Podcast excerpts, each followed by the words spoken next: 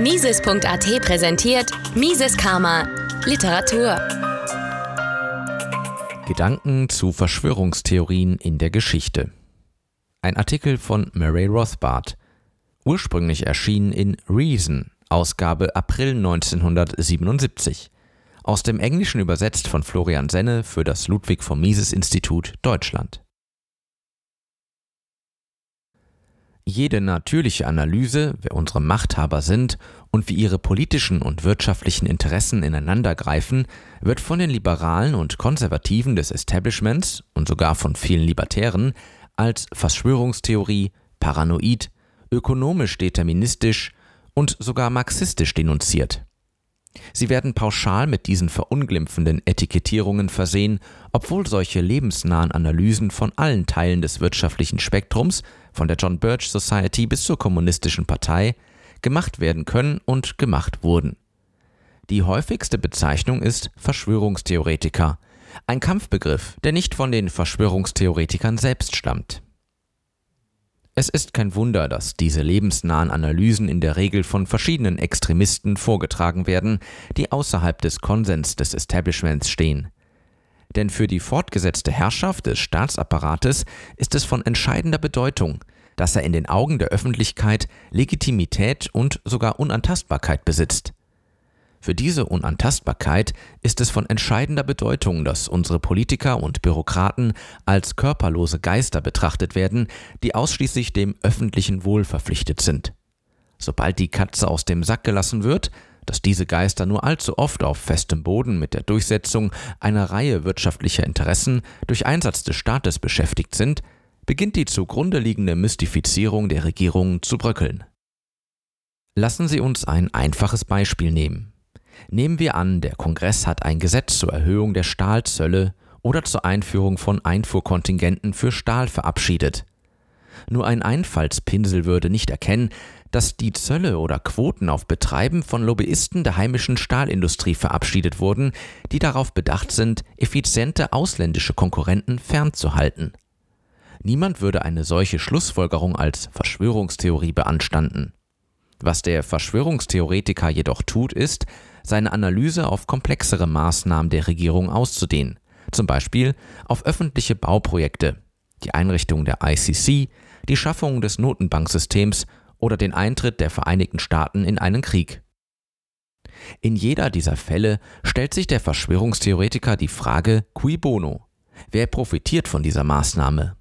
Wenn er feststellt, dass Maßnahme A X und Y zugutekommt, untersucht er als nächstes die Hypothese, haben X und Y tatsächlich Lobbyarbeit betrieben oder Druck ausgeübt, um die Verabschiedung von Maßnahme A zu erreichen? Kurz gesagt, haben X und Y erkannt, dass sie davon profitieren würden und entsprechend gehandelt? Der Verschwörungsanalytiker ist weit davon entfernt, ein Paranoiker oder ökonomischer Determinist zu sein, er ist vielmehr ein Praxiologe das heißt, er glaubt, dass Menschen zielgerichtet handeln, dass sie sich bewusst für den Einsatz von Mitteln entscheiden, um Ziele zu erreichen. Wenn also ein Stahlzoll verabschiedet wird, geht er davon aus, dass die Stahlindustrie dafür Lobbyarbeit geleistet hat. Wenn ein öffentliches Bauprojekt ins Leben gerufen wird, stellt er die Hypothese auf, dass es von einer Allianz aus Baufirmen und Gewerkschaften gefördert wurde, die in den Genuss öffentlicher Bauaufträge kamen und von Bürokraten, die ihren Aufgabenbereich und ihr Einkommen vergrößerten. Es sind die Gegner der Verschwörungsanalyse, die glauben, dass alle Ereignisse, zumindest betreffend die Regierung, zufällig und ungeplant sind und dass die Menschen daher keine gezielten Entscheidungen treffen und nicht planen. Natürlich gibt es gute und schlechte Verschwörungsanalytiker, genauso wie es gute und schlechte Historiker oder Fachleute jeder Disziplin gibt.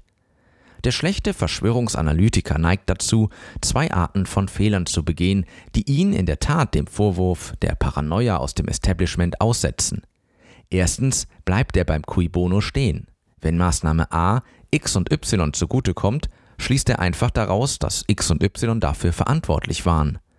Dabei übersieht er, dass dies nur eine Hypothese ist, die überprüft werden muss, indem man herausfindet, ob X und Y das wirklich getan haben oder nicht.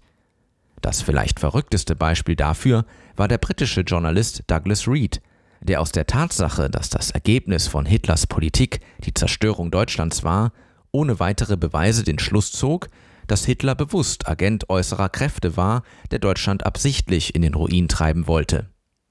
Zweitens scheint der schlechte Verschwörungsanalytiker den Zwang zu haben, alle Verschwörungen, alle Machtblöcke der Bösewichte in eine riesige Verschwörung zu packen. Anstatt zu sehen, dass es mehrere Machtblöcke gibt, die versuchen, die Kontrolle über die Regierung zu erlangen, manchmal im Konflikt und manchmal im Bündnis, muss er, wiederum ohne Beweise, annehmen, dass eine kleine Gruppe von Männern sie alle kontrolliert und sie nur scheinbar in den Konflikt schickt.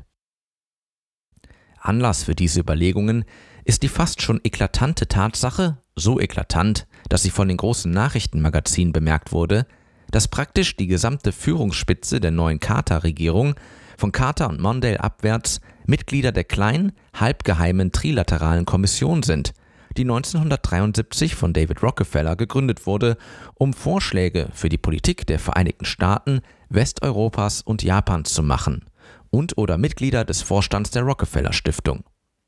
Die übrigen sind mit Unternehmensinteressen in Atlanta verbunden, insbesondere mit der Coca-Cola Company, dem größten Unternehmen in Georgia. Nun, wie soll man das alles sehen? Sagen wir, dass David Rockefellers ungeheure Anstrengungen zugunsten bestimmter staatlicher Politiken lediglich ein Ausdruck von unkoordiniertem Altruismus sind? Oder geht es hier um die Verfolgung wirtschaftlicher Interessen? wurde Jimmy Carter gleich nach ihrer Gründung zum Mitglied der Trilateralen Kommission ernannt, weil Rockefeller und die anderen die Weisheit eines unbedeutenden Gouverneurs aus Georgia hören wollten, oder wurde er mit ihrer Unterstützung aus der Versenkung geholt und zum Präsidenten gemacht?